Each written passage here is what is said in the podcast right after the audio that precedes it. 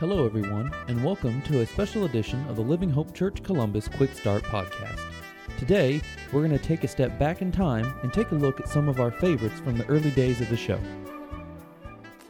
Well, hey everyone, it's Thursday. Hope you're having an excellent day so far, wherever you are today and whatever you are doing. My name is Aaron Taylor, and I'm the teaching pastor at Living Hope Church Columbus. Our passage for today is found in Ecclesiastes chapter 6, verse 9.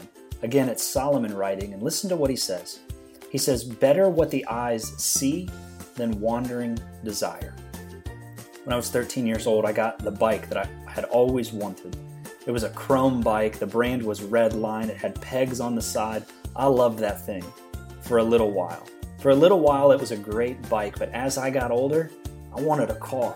I can remember when I turned 15 and a half, I couldn't wait to get my learner's permit so I could go and drive and have more freedom. I couldn't wait to drive.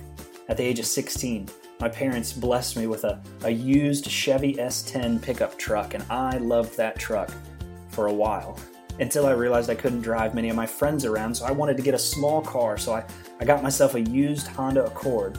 You see, with that car, it couldn't drive off road like I wanted to, so I got rid of that and got myself a Ford Escape, but that car got bad gas mileage, so I instead got a small red Honda Civic. You see a pattern here? Rather than appreciating what I had, I was always looking to the next thing. And this idea of wandering desire that Solomon mentions here in Ecclesiastes 6 9 can be such a dangerous thing for you and I. Here in Ecclesiastes 6, Solomon warns us of the danger of not enjoying the things that God has blessed us with. You know, maybe you've been blessed with a, a, great car, an incredible home, a family, a job, you name it.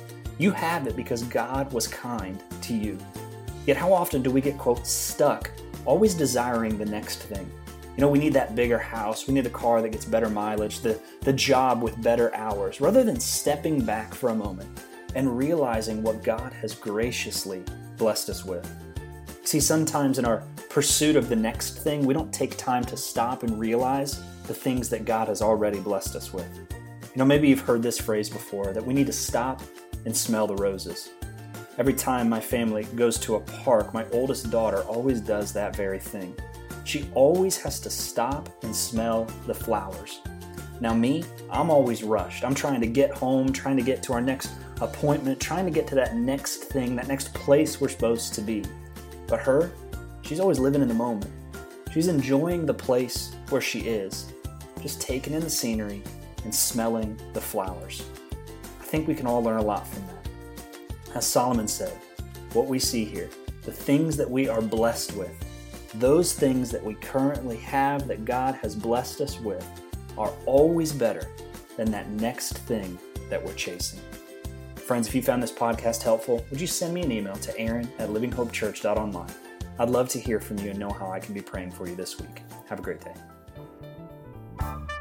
Thank you for joining us today for this special edition of the Living Hope Church Columbus Quick Start Podcast. We wish you a Merry Christmas and a Happy New Year.